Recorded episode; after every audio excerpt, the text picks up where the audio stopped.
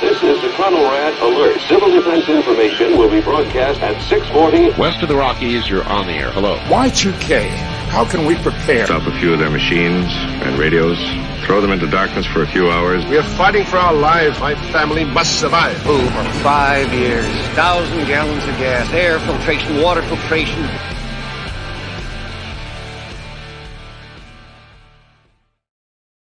Coming at you from the frozen tundra that is east central Alberta, Canada, streaming live on YouTube, Facebook, Twitter, Twitch, Rumble, and Odysee.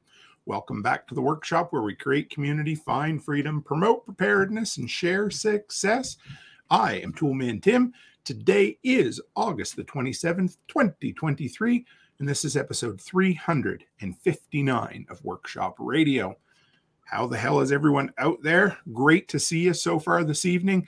In about three minutes, we're going to bring Survivor Jane on. I cannot wait. It's been just about 12 months, which means it's time for another prepper camp. So we're going to bring her on in a minute. Let's get the announcements out of the way.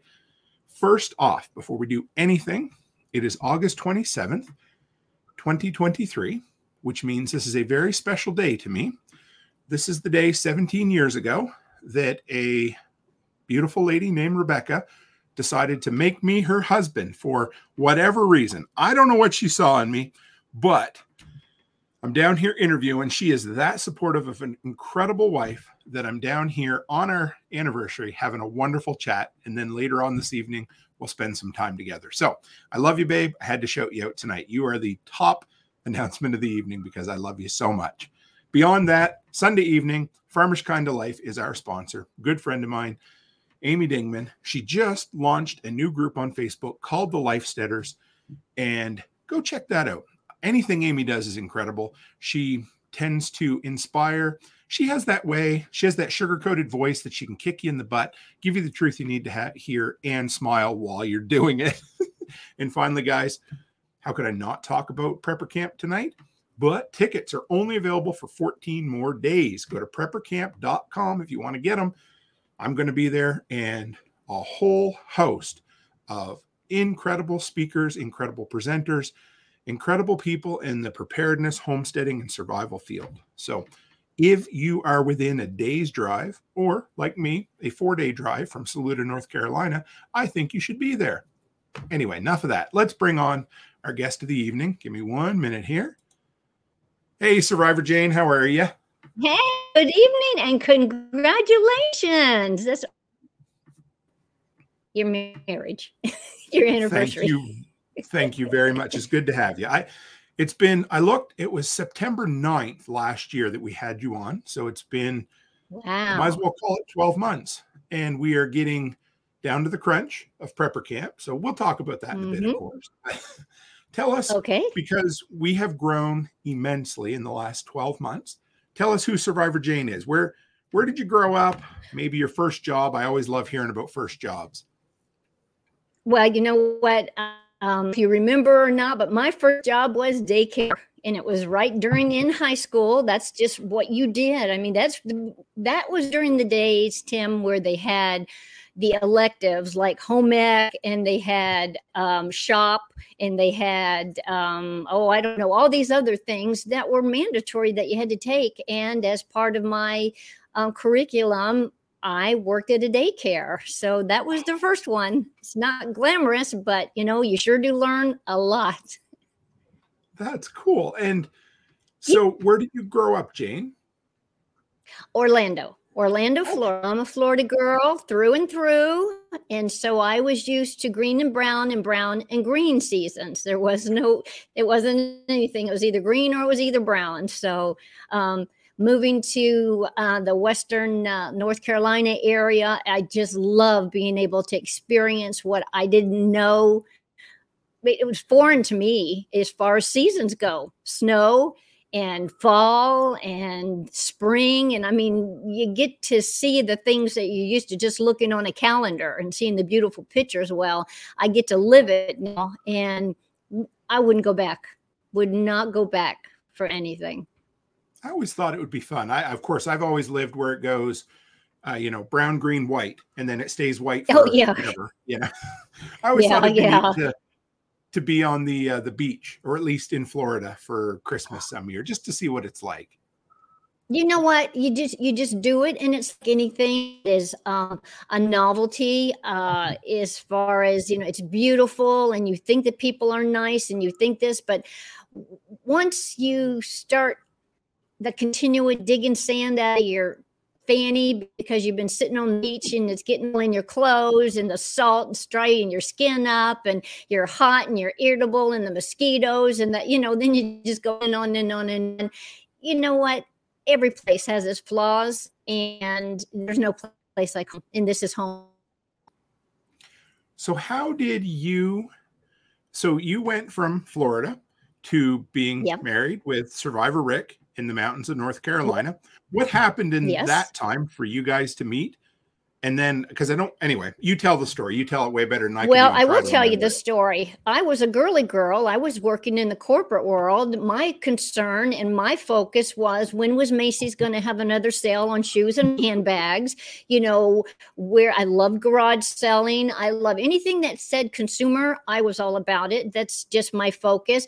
Now, Rick, on the other hand, he was a more responsible. He had all the hurricane preps and he had all that stuff. So to me he that was that was his deal. He was uh, in the boy scouts and you know did manly stuff. So you know i didn't even focus on that until it came to 2008 and i watched my 401k slide $7000 a month. And i got nervous because i thought this was money that I was going to retire on so I can buy more purses and I can buy more shoes and I can do the things I wanted to.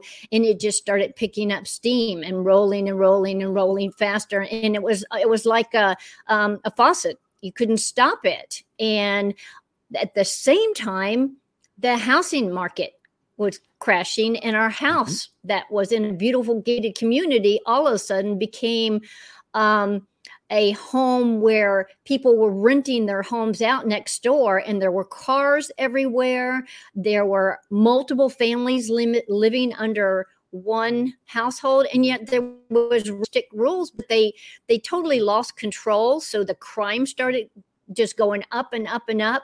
But tim the straw and there's always that straw that breaks the Sure. camel's back was i was uh, carjacked at work i i was um, coming to I, I parked in a six story parking garage and i got in the car. Somebody had left a little uh, card on my on my window and i thought oh you know i don't want people around my car.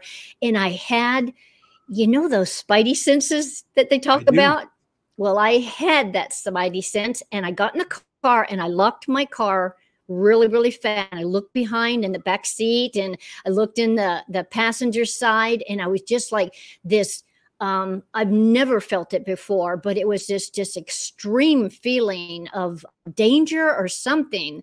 So I I like I said I locked my car and I started going down the six floors you know and now this is in the afternoon at 4:30 sunny day and I get to the part where you go to um I had a little pass that I had to put through a machine and um I, I went ahead and bleeped it. And as I looked out um the traffic was going back and forth. It wasn't you either took a right or a left. And I pulled up and I saw these men come running down the sidewalk and they were going really really fast. And I said you know I could and I could pull across the sidewalk so I could wait to take a right or a left to get out the um, parking garage, or I could at least wait and let them go. They might be catching a bus or had an appointment or something.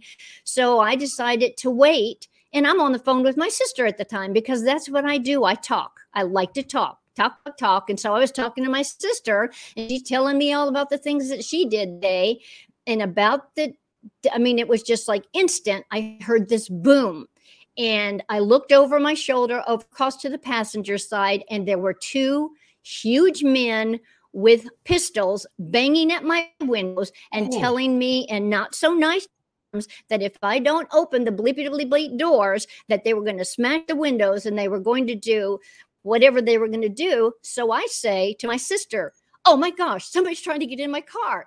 And she proceeds to tell me that she had the dog's nails clipped and then she was going to go to Publix. And I said, Somebody's trying to get in my car. And she said that, oh, she might go to Macy's that weekend and she wasn't sure. And I'm thinking, oh my gosh, I'm going to die and nobody's going to even know it because my sister's talking about sales and I'm going to die here. And about that time, I am surrounded by police officers with their guns, the big rifles drawn. And I'm thinking, oh, I'm going to get shot in between sure. all of this, not just by the big guys, but the officers too.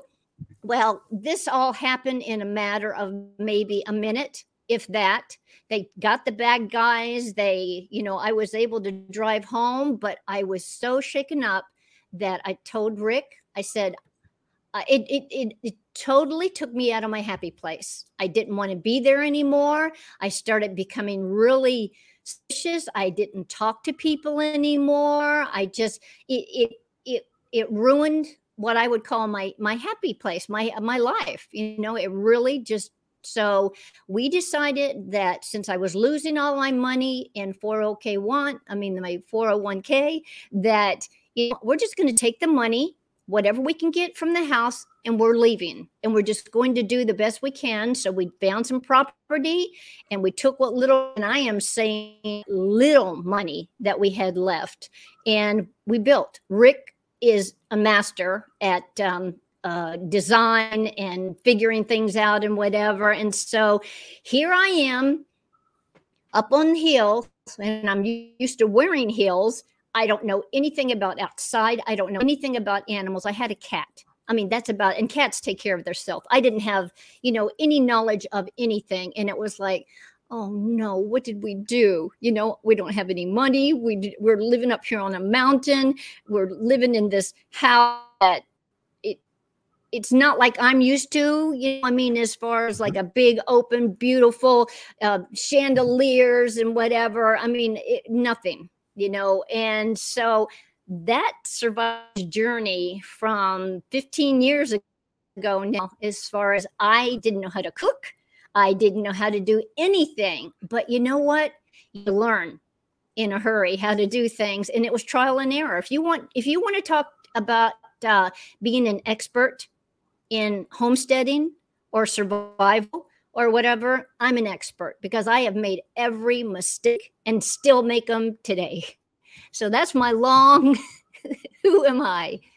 You know, I it's been a year. I had forgot. Eh, I love I love getting to talk to people over and over again because I forget how powerful stories are.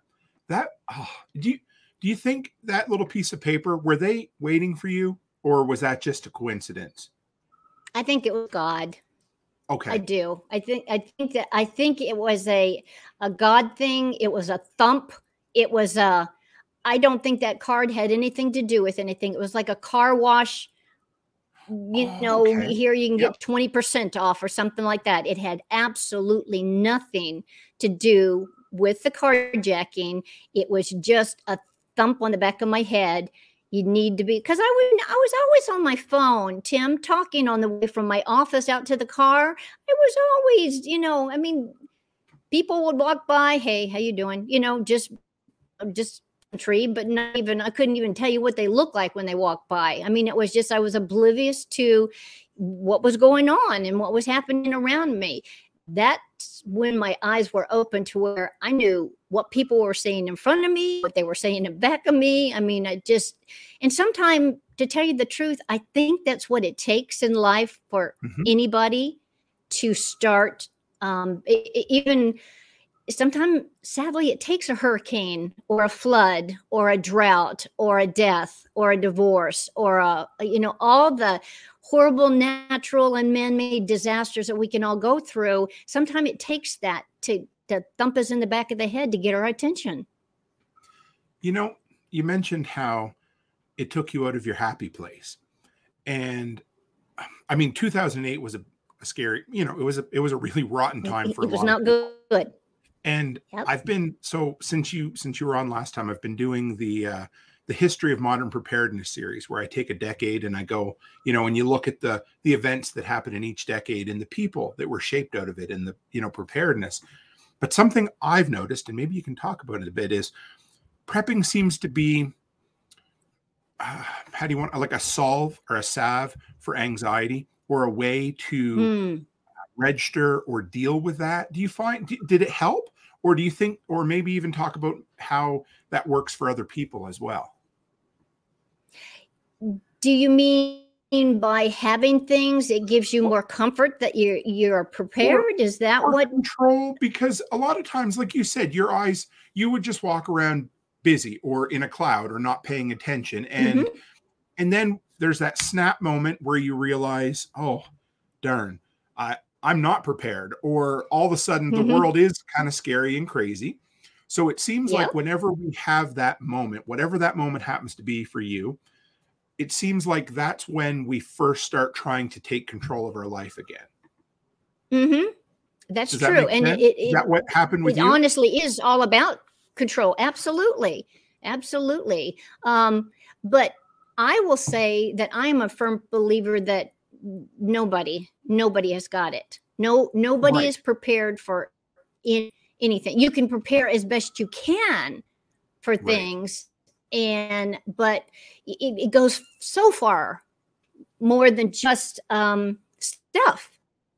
And that's what people get confused you know they're still in the consumer mindset. You've got to be mentally to be physically prepared also. You know um, when you talk about skills that's why we love having prepper camp because y- you have to have skills. Now does that mean you have to go out in the middle of the woods and build a campfire and start cooking out there?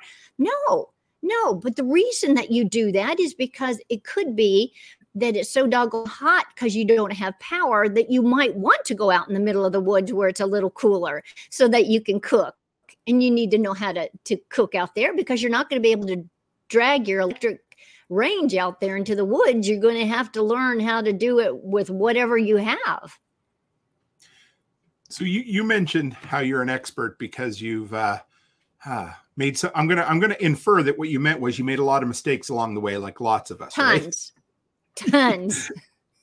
And you're gonna talk about the reality of homesteading. So taking a lot of the shine and the the Instagram filters off of it. So what what does that what what have you how have you failed forward over the years going from high heel Jane in in Florida to Survivor Jane uh, in the mountains of North Carolina? Well, first of all, when I said I didn't know how to cook, I did not know how to cook. The kitchen for me was a passway from the kitchen to the main part of the house. it had a microwave that I could heat up some coffee if I wanted to. I didn't cook. My mother was the oldest of nine. She had to take care of all the kids while mom and dad worked. And so she had to do all the cooking. She hated it. And her mindset was her girls weren't going to cook and they were going to enjoy school. They were going to enjoy extracurricular things and dances and parties and friends. And so I did get good training as far as that goes, but there was no cooking. So all of a sudden I'm up here. I didn't even know what boiling water, what the temperature was. I, I had no idea. What does that mean? What does simmer? What does simmer mean? What what do you simmer? Is that is that two degrees lower than boiling? Is it just a little, you know, those are things, a pinch, a scant, a whatever. I mean, I am telling you, ground zero as far as learning to cook. But then, along with that, because it's just Rick and I up here, I have to learn how to be his handy girl, you know, his handy helper. You know, it's like, I need you to hold this and I need you to do it because we built the house ourselves and we built it in i mean it, it was a marriage strengthener to say the, the least. It's like hold this. I am holding it. I have to hold it tighter. I am holding it tighter. I you just you learn that you can do more you thought. Um in me i'm of the mindset that and, and i don't mean to have this sound negative or thing, but I think girls can do just as much as do. It's just the guys are bigger and they're stronger. But there's no reason why I can't take a screwdriver and go tighten something on a chair or in whatever, or if something is loose or if something is broke, if something I can, I it might take me a little bit longer to saw, but I can saw. You know, I can do different things. And I want to encourage women.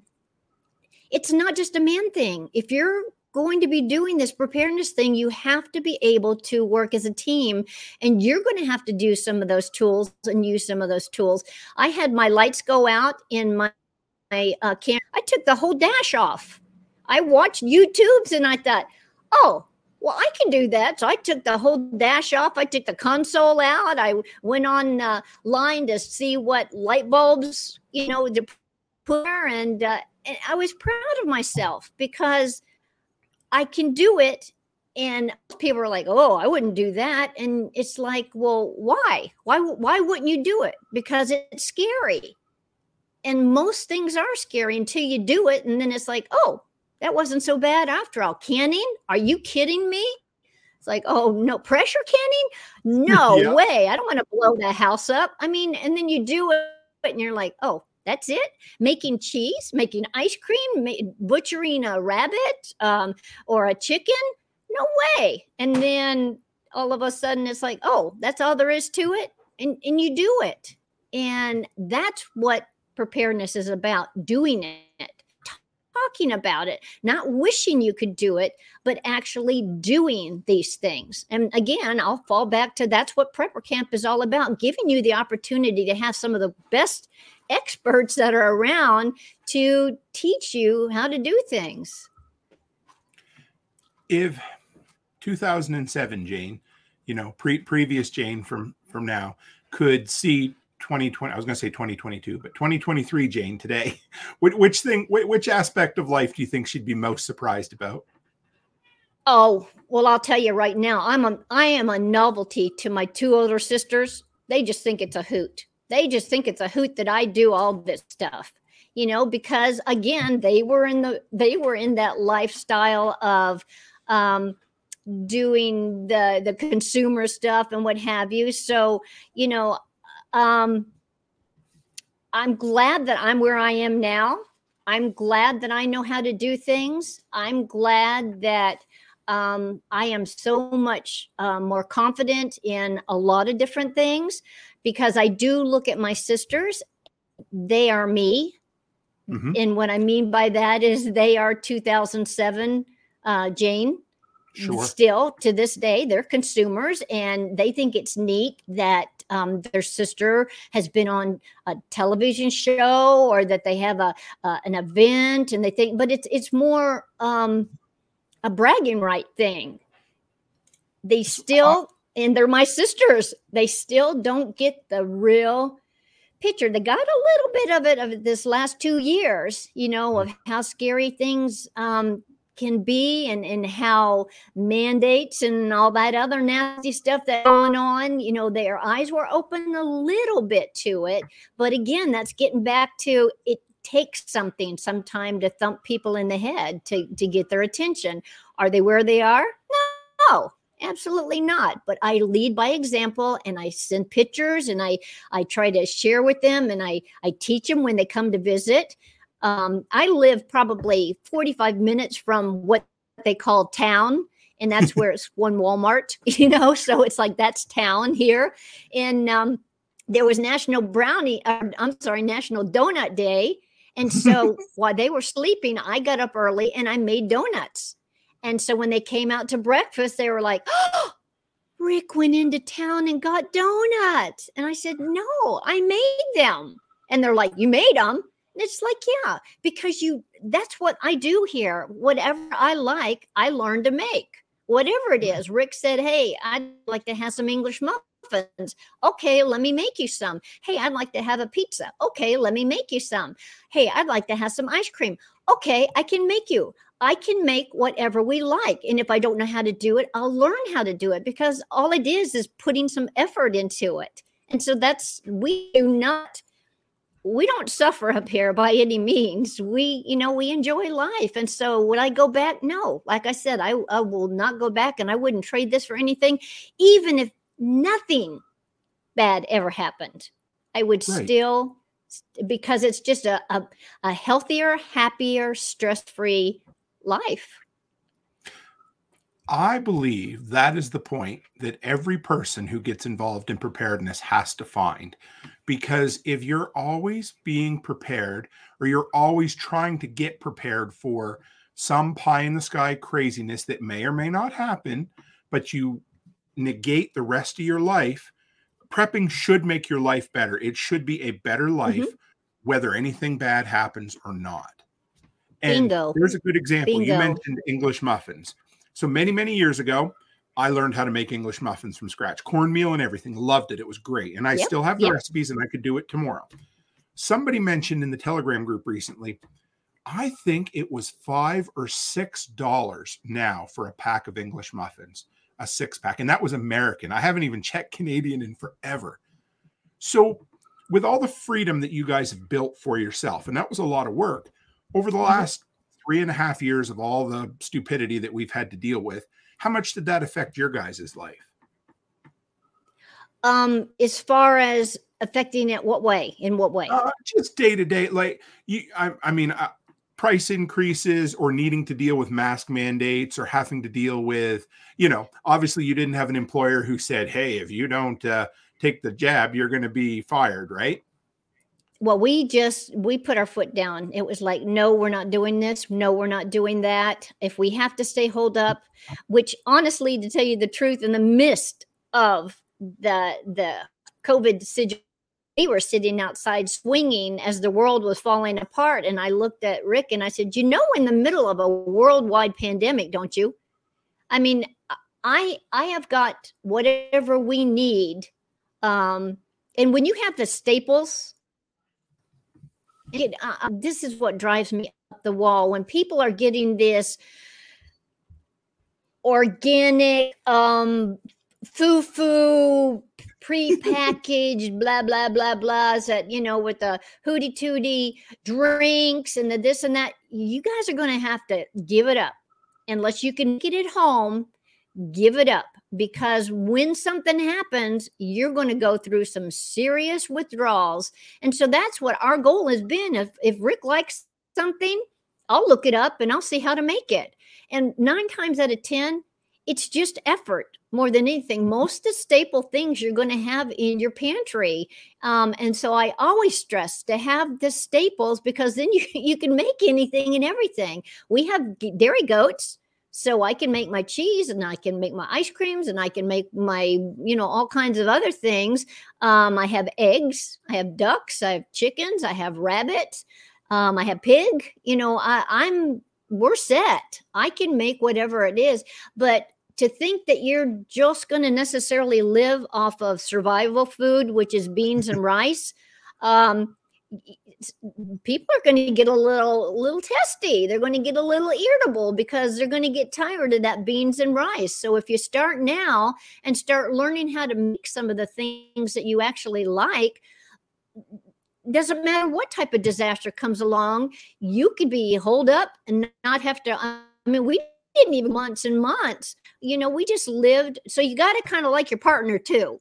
You know Yes. that's really really important you know you're going to have to learn how to work with each other um, that's a that's a key thing. A lot of people go their separate ways um, during the week and then they kind of meet up on the weekends for a couple hours um, not used to working with each other that's that's another thing that rick and i had to learn to do because he had his corporate job and i had mine and we did fun things on the weekend that had nothing to do with working together. It was enjoying each other and going and being entertained by outside uh, um, events. Um, here we are the event you know and if you've met rick you know that um, he's not quite as um, animated as i am so understand. sometime i have to take my energy and go out and talk to the to the animals and play with them instead of the old goat. But you know i mean that, that's just how it is. But when it comes to work you have to be a team.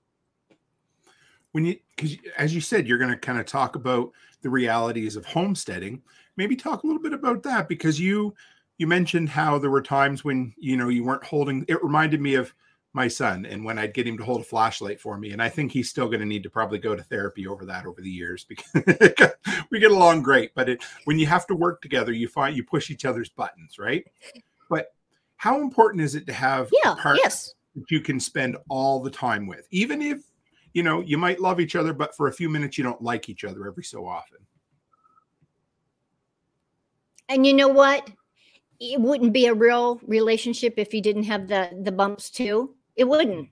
I mean, you can't like everybody all the time. You can't like what's going on all the time. If you don't have, then you're not your own person, you know. And you've got to be your own person. And so, yes, it's like it, it you know, it is that thing. You know, hold the drywall up. You know, I'm sorry, I'm five three. You know, he's got a foot over me, so he's got that a longer span of holding or whatever. I mean, it's just like or cut it here or do this and that. Yeah, the it there are that um drag there are there drag out uh, knockdowns no not not anything like that um because you know that you're stuck with each other up here you know there ain't no place to go so you can go out and kind of um vent for a little while but then you know life go on you still you're you are um you're a team What do you do? What, actually, no. Let's back up a little. What about? Have you ever had any big failures on the homestead? Anything that you tried that just, you know, you fell on your face miserably with? oh man i i numerous numerous Okay. numerous i'm just trying to like rack my brains it's like tried what to- it's like well that, that- didn't i mean you know they're they're like with the animals the different ways that we've tried different ways to to do different things um it's like well that didn't work or yeah lots of lots of things um trying to can something and thinking that i knew better than the experts and me trying to do it instead and it's like oh gosh, it didn't work. I see now why they said to do this and that. When you try to shake, take shortcuts, it's going to come back and nip you in the bud. So, um, gee, I wish I could tell you a good one because I know as soon I as we say goodnight for the evening, I'm going to have like a bagillion of them. But hopefully at prepper camp, you can come and I'll tell you my life, you know, of mistakes because uh, definitely there, I've, making- I've just got tons of them. When you started making stuff with the goat's milk, um, what, what what's Mhm. become your favorite thing that you make with goat's milk now, or what what do you enjoy the most? Uh, well, I move the cheese is what we call. I mean, move the milk. You know, I just try to put it in as many things as I can, and so it would have to be ice cream and mozzarella cheese. I mean, Rick just likes Oh. his mozzarella cheese on many different things, and so I, I make at least a pound of mozzarella every week for him. And then i don't make as much ice cream or it definitely would show up on us. So um, that's more I, we make it as a treat. Um, in the summertime i'll make it more because it's hot and uh, but um, he likes his cheesecakes too you know? I mean it's uh, so many different things that uh, you can make. Um, Have you? Uh, how, how's this year gone? Have you? Uh, I don't know about you. Some each year I try to learn something new, or at least I don't know, expand on some skills. Or eh, has there been anything this year that you've um, learned new or improved, or anything along those lines? Hmm. Well, we have our rabbits in a colony, Okay. and we're we're learning that um, we have a we actually bring all of our animals in at night, and so we have what's called a bunny barn. But um, when they go out, we actually have them totally closed in, even over you know over the top, Mhm. and they dig to China. Where they're going i have no idea. So you know those are little things. It's like when i first when rick built the outside part it was gorgeous big lush green grass and it was just um it- oh it was just it was an instagram picture is what it was. And two days three days i mean they had totally just de- demolished it just like chickens do. And so what i have to do now is in my greenhouse i have to make um, barley sprouts for them and uh, because i want them to still have that greenery but you know that was a big lesson to me. Some people say oh no no you can't have rabbits in a colony. They'll fight and they'll do that um, they'll you know and all the nightmarish that they come up with. Well honestly we haven't had that situation. Um, the situation is is the digging and they've totally just ruined the grass that we thought they would just be able to go out there like little bunny rabbits and eat their grass. Well that didn't happen you know that's just the reality of rabbits and what they do so you have to make up for that and the way i do that is is i make barley sprouts with uh, and that have grass and they eat the sprouts too so how do you do that? I have I have a good friend John Dowie who sells microgreens as a business, and mm-hmm. I never really dug into it with him. How, did um, was there any trial and error, or how did you set that system up? You know what? It, it's probably a idiot proof. You know, if I can do it, you always have to you have to take me as ground level. If I can do it, then okay, anybody can do it. Um, but sure. I went out and bought me um, eight plastic shoe boxes, and I punched some holes in it, and I start um, I take one of the shoot boxes um, that doesn't have any holes and I put uh, the sprouts in it about a, maybe a cup, cup and a half, and put water over it. Let it sit for 24 hours. Then I pour that into the one that has the hole. Then I do another, I fill up another container until I have eight going at this eight consecutive days. So by the time the ninth day comes up, that one's ready, and I just continue with eight um, barley things. And I mean that's enough that I can actually feed the rabbits, I can feed the chickens, and I can feed the ducks with it because it makes a nice, you know, uh, flat, if you will, of um, barley. And you guys, when Rick was on, he told me, you, was it within the last year that you guys added uh, quite a significant piece of solar to the home as well? Yes, we did. Yes, How's that we did, and out? in fact, we had a county a county-wide blackout and I'm thinking, oh my, the Chinese have probably hit or something. I said, you know, it's probably an EMP, but honestly, we didn't miss a lick because there are certain things that he doesn't have hooked up to the solar. And, but besides that, I mean, we were comfortable, the lights were on and whatever. So it was kind of weird to look out and about over down over the valley and there's no lights at all and then you realize that you have the lights and then it's like oh do we go ahead and put our blackouts up over the windows so they don't see we have lights and come and get us or something? I mean those are things you got to think about because you know it is nice having those things but also you could make yourself uh, being up on the mountain. You know think about a candlelight how far you can see a light from miles mm. and miles away you know? So those are things you got to think about that unfortunately, um, we don't. We don't put that much thought into it. But I will tell you that, uh, yeah, it's it's uh, it's been a blessing as far as for him to get that system put in and put up. You can run a bit of a. Can you even run a little bit of air conditioning off it? Yes. Yes. Yeah. Yes, you can that's yes, worth can. its weight in gold right there, is not it? Honestly, that's what I said. Yes, we don't have we don't have any central air. We have a little uh, window unit for the whole mm-hmm. house, and um, you know when you don't have any air, and then you have a little window unit. I mean, it just cooled the whole the whole down and so, like I said, we just didn't miss a beat. Now, it was only for a couple, two or three hours that the power was out, but it gave us a good understanding of how the system's going to work. And it did great and barely even budged the batteries, just barely even used anything. So, you know, that was another thing because sometimes you don't really get a chance to, to try some of those things until something happens. So, I watched a guy the other day. He he lives in Texas, and it, it's cool because he I'm into like vintage tech, so old computers and things. I like watching the videos on them, and that's what this guy's into. But about three years ago, he went through the uh, the really bad ice storm that they had in Texas, and ever since he's worked really hard at getting his home almost self sufficient. So he he did something similar. His wife left he turned his power off for 24 hours and tried to keep it was 100 and I believe it was 110 degrees there. So it wasn't wasn't chilly. Wow.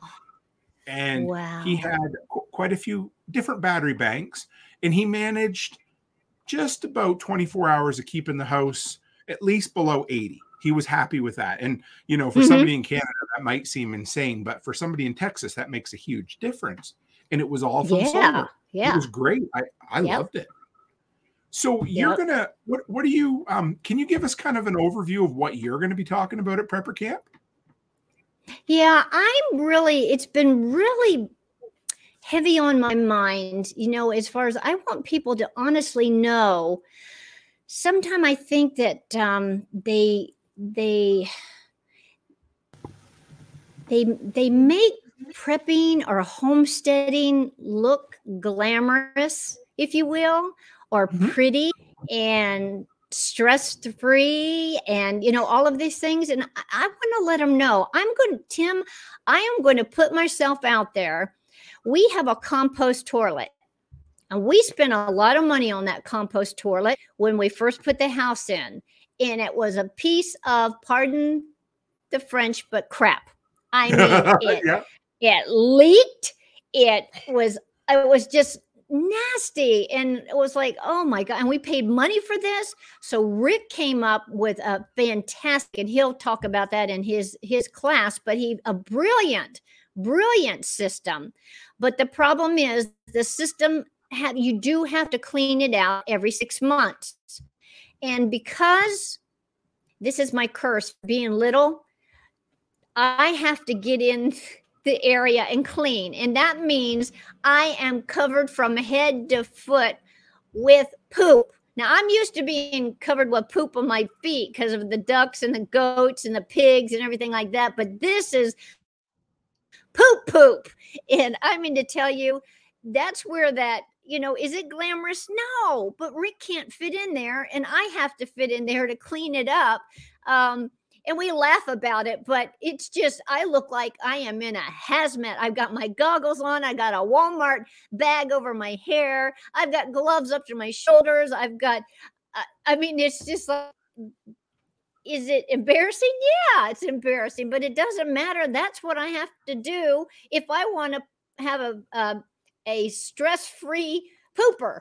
So I mean th- that's reality people are like, oh, I couldn't do it. Well, if you can't, then you're not going to be able to live as stress free and as um, off the grid as me because it doesn't take electricity for for what we have and what you have you'd have to take you know and use whatever gadget you can of course you can always use my hiney hydrant that i i created way back when but these are the things i'm going to talk about i want to talk about that to get milk, you got to milk the goats and you got to clean up the goats and you've got to birth babies that come out of goats.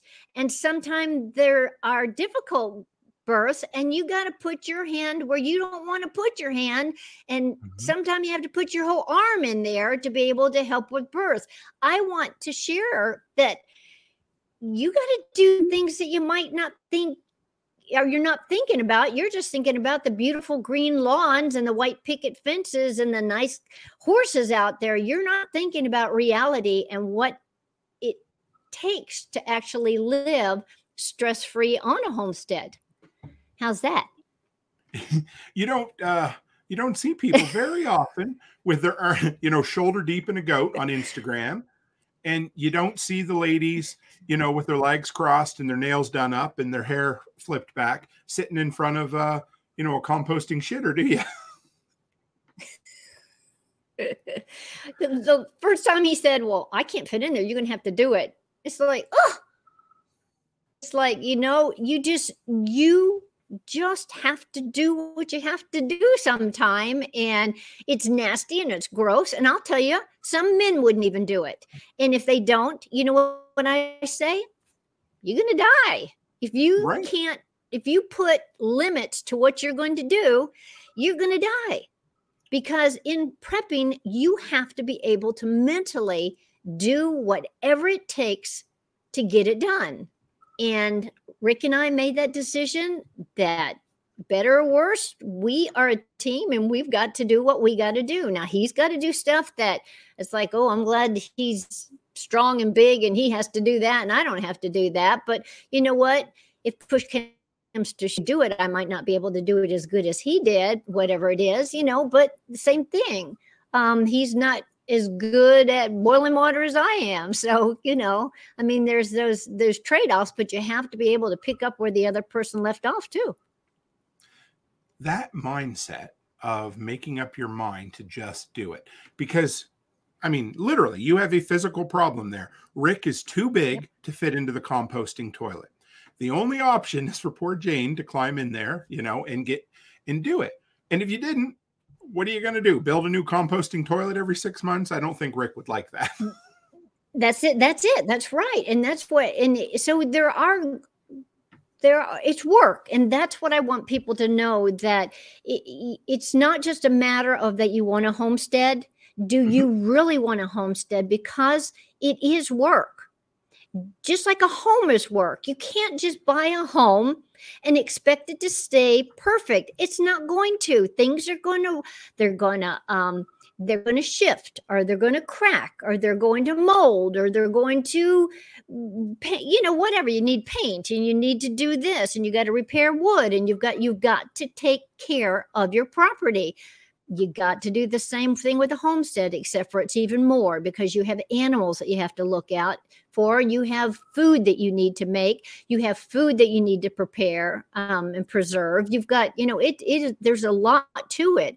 Do i want to talk people out of um having a homestead or creating a homestead?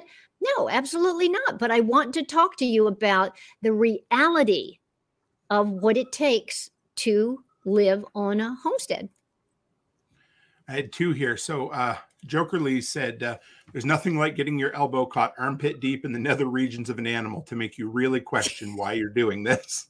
mm-hmm. And Nate says, "Tons of work. Things die. Things break. Things don't always go right." Does that sum up Spot homesteading? on. Spot on. Yep. So we are heading into. Let me check the date. So we've got 14 days left. So you're probably for tickets anyhow, and you're probably getting to that point about last year when I talked to you and Rick, where you really can't, you know, you- you're looking three ways sideways. You don't know which way you're coming, and prepper camp's right around the corner. Yep. So this has been this is 10 years, right? This is the the 10th year. What are Yes. How did that start first? Let's start back there 10 years ago. Where did that genesis for prepper camp come from? Well, way back when I used to be on t- the Twitter Mhm. and I was frustrated that I couldn't find anybody to talk to that was in preparedness. I didn't know who Johnny drives a big truck and Susie in the blue apron. That didn't tell me they were preparedness minded people. It just, you know, so I decided to create an hashtag called Prepper Talk. And people started picking up on that and using Prepper Talk, and it brought people together that were like minded. And I started doing this this thing every evening. I did it for I think it two years from six o'clock at night. We would use the hashtag, and if you did a search, you could follow as the hashtag moved along, and it was like conversation that you would have now in a chat room before there were chat rooms.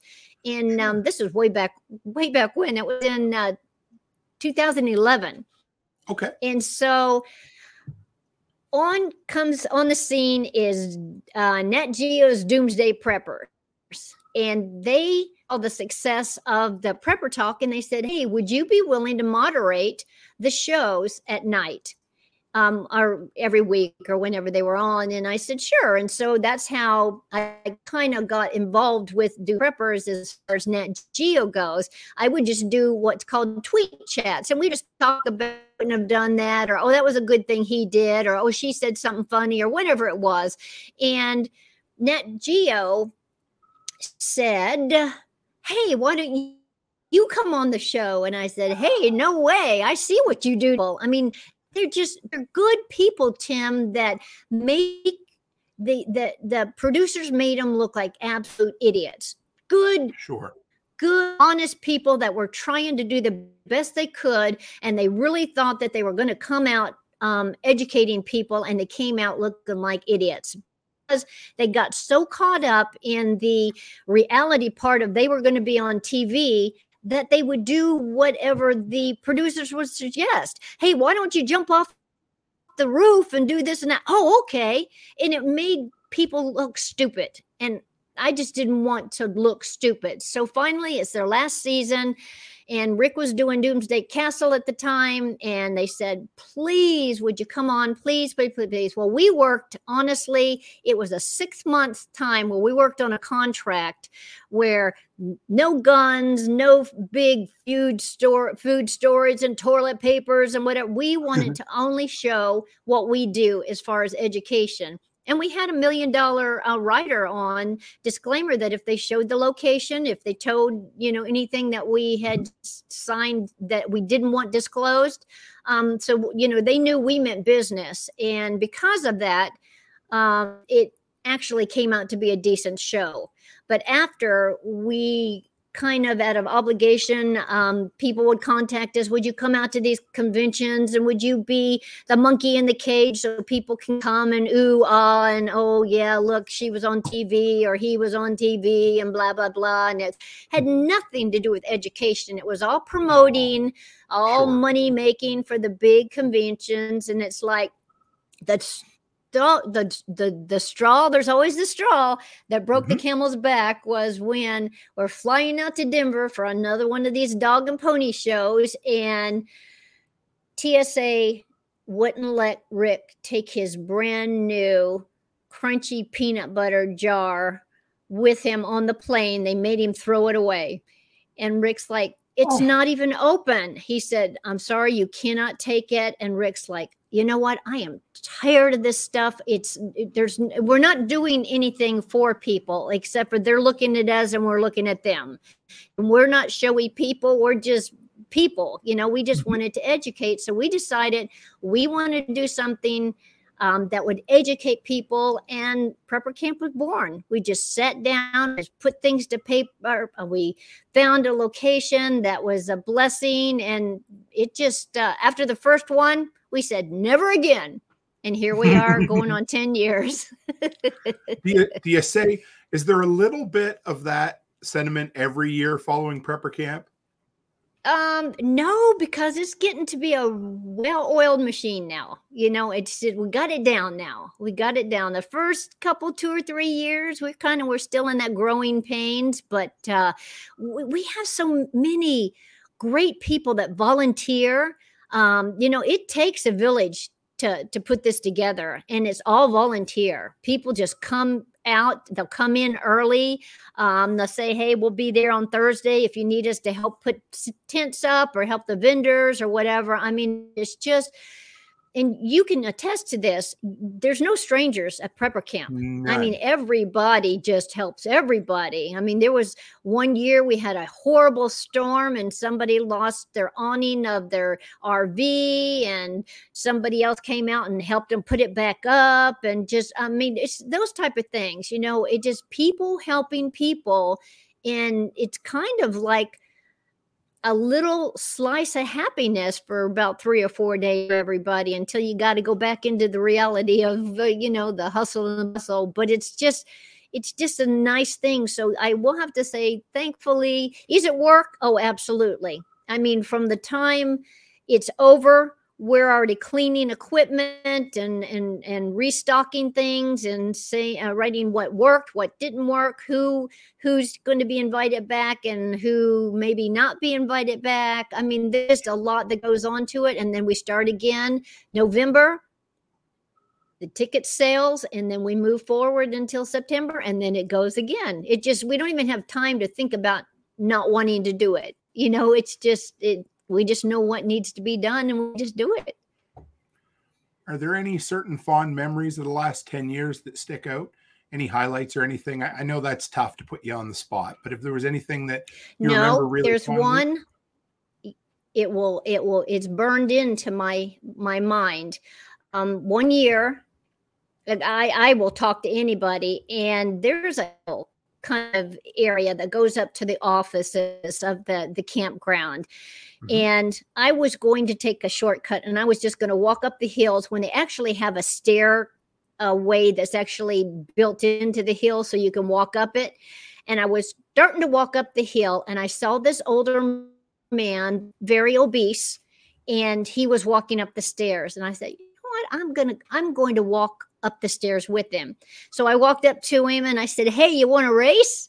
And he said, "Oh, honey, my my racing days are over." And I said, "Well, how you doing?" And he said, "I am having the best time of my life." He goes, "I this is just great. I am just enjoying it."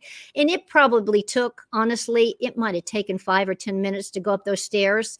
Wasn't a lot, but he was winded and he was holding onto the rails, and so I was making it as comfortable as as I could without making him feel awkward. I was just talking and so we make to the top and uh, he goes his way and I go mine.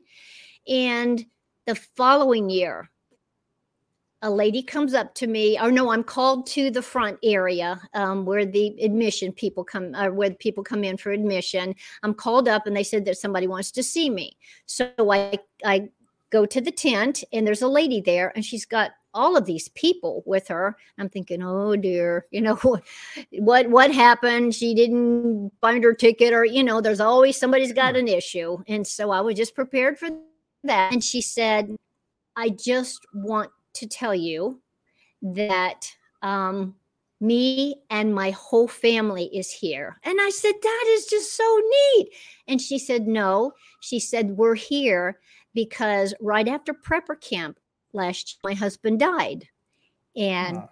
she said, all he talked about when he got home is how the I don't know what he called me, the the owners, I think is what she said, the owner of prepper camp actually Aww. spent time talking with him and gave him the time of day and how kind that I was and how great the event was. And she said, We just all wanted to come back to experience the last week of what our the husband, dad, father, uncle, whatever, you know, and it taught me that, you know, it just takes a minute to talk to people, you know, and that might be the nicest thing that you've said you know, to somebody, um, to them all day.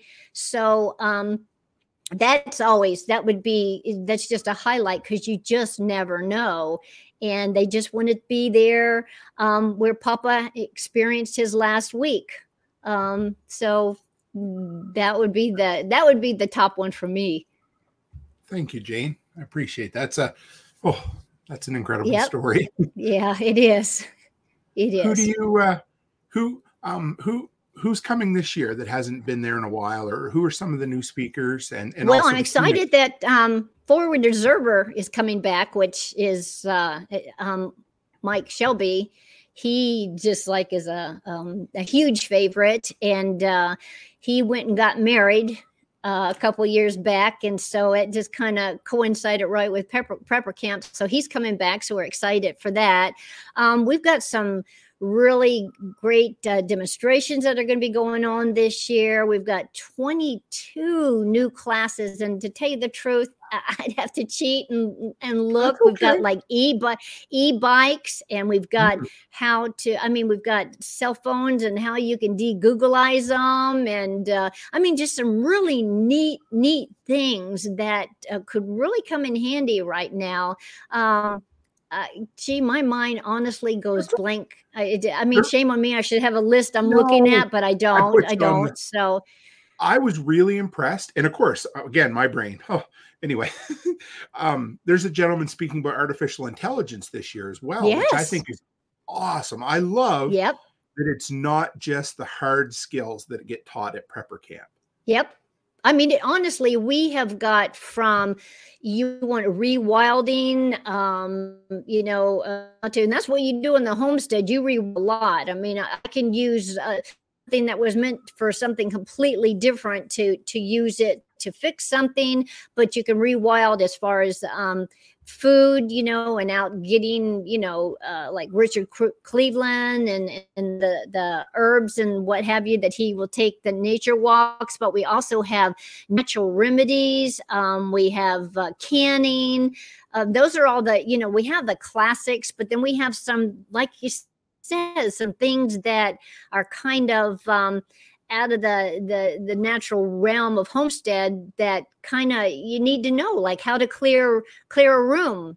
You know if Mm. you're coming in if you you know i mean some of those type of uh, uh we've got lots of self-defense. We've got Hakim Isler Mhm. again. He's going to be doing um close quarter um tomahawk fighting. He's got i mean so there's just a, a well-rounded there's something honestly there's something for everybody and then some. And i know people they come they've got their schedules ready. The wife goes one way and the husband goes the other and never the two shall meet until they they meet up on sunday evening to head home you know? I mean it's just that the people that come are serious about uh um learning and uh taking the that we have.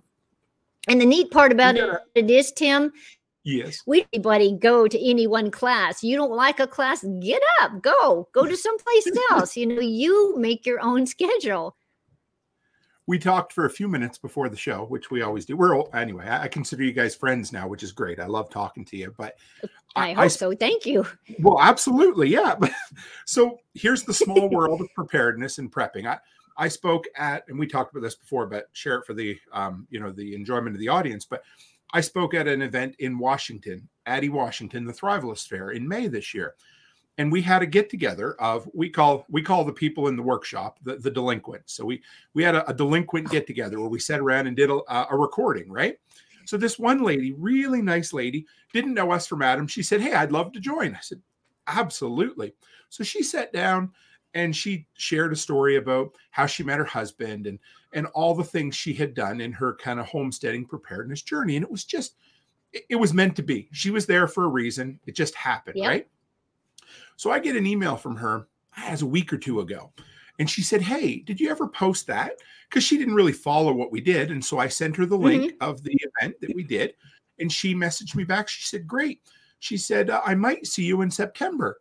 Thought, Oh, really? She goes, My uncle is going to be the keynote speaker at Prepper Camp, and I may just go along with him. And I thought, What are the odds? You know, somebody I meet at the Washington event, little old me, a crazy Canuck from Canada, and we'll meet Mhm. again in North Carolina. But then you guys had a bit of that too, didn't you? Rick had a conversation.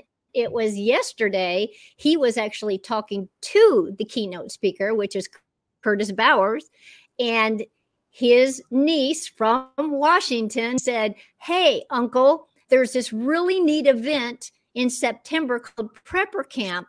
Now, this was a couple, two or three months ago before we had actually solidified that Curtis was going to be here and we got all you know everything all the the i's dotted and t's crossed and what have you and he goes oh he said i actually talked there about five years ago and she's like no way and it's like yeah and so well i i don't know what the time frame was but then his aunt from florida called and said hey there's this place called prepper camp in north carolina and it would be a really neat thing to go to. And he said, Well, you know what? I'm going to be there. I'm the keynote speaker this year.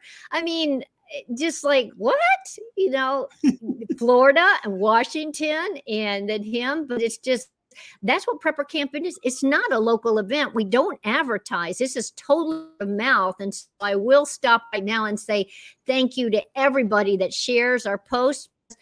You know there's so many people that say what is what's prepper camp? Well you know we rely on people to get that word out so that we can educate as many people as we can um, but we don't this isn't a local event. This isn't a tire kicking hey what do you want to do this weekend honey? Let's go to prepper camp. No these people are serious. They like yourself they pack up and some people come from across the country and it takes that four or five days to get here and four or five days to get back. Um, they are the serious movers and shakers of their community that come they spend the time they spend the effort and they spend the energy to learn and then they take that information back to their communities share it and then uh, sometime we have another whole wave and then then of course we have people that have been there 10 years. Every year they've come. So um, it's it's just neat to meet new people and it's neat to see those old faces. It's almost uh, it's like a, a prepper reunion if you will or a social media re- uh, reunion it's just neat to see everybody again So, how much are tickets and where can people get them because, like you said, it's not a spur of the moment thing. You guys cut off tickets about two weeks before the event happens. You know, this is a self funding event. This is not a moneymaker. If it was a moneymaker, we would have stopped that first year, honestly. you know, I mean, every dime that we make has gone in, but, you know, we have been hit like everybody else. I mean, the tents are um, almost 300% higher. The TVs that we're renting now are almost 50% higher than what they were. I mean, it's just amazing, but we've tried to keep the ticket prices down. Um, we're out of the discounts now, and now it is the full price until uh, um, at the end of September 10th. And the truth, I don't even know how much the tickets are. I'm sorry. Um, okay. Off the top of my head, I, I don't because I don't even do that's Rick's part of it. I'm the social girl part, but um, it is a commitment, and it's not. It's not a carnival. It's not a fair. It's not a hey, honey, let's go do this for the weekend. This is actually serious people coming to actually um, learn and you do and you're tired and it's a good tired but uh, um, yes the cutoff is that uh, september 10th we have to have two weeks to kind of get our ducks in a row to figure out okay what do we need to do? And um, unfortunately there are things that happen sometimes so it gives us a couple weeks to get you know um, any little fires put out before we uh, just start rolling putting the event together I threw the link up there for tickets. I checked; they're eighty nine ninety five, so that's okay. full price. Uh, yes. I will pin if I remember after the show is over for anybody that watches this in the live stream. I will pin that as the top comment, but it's also in the uh, the show notes tonight too. So okay, make sure everybody make sure you get out there. You know. Yeah, honestly, and and if you can't this year, if you would just help us to share and get the word out, mm-hmm. and maybe save up tickets go on sale and we try to do the best we can so that everybody tim can come. So we start and we give a really good discount starting on uh, around black friday time.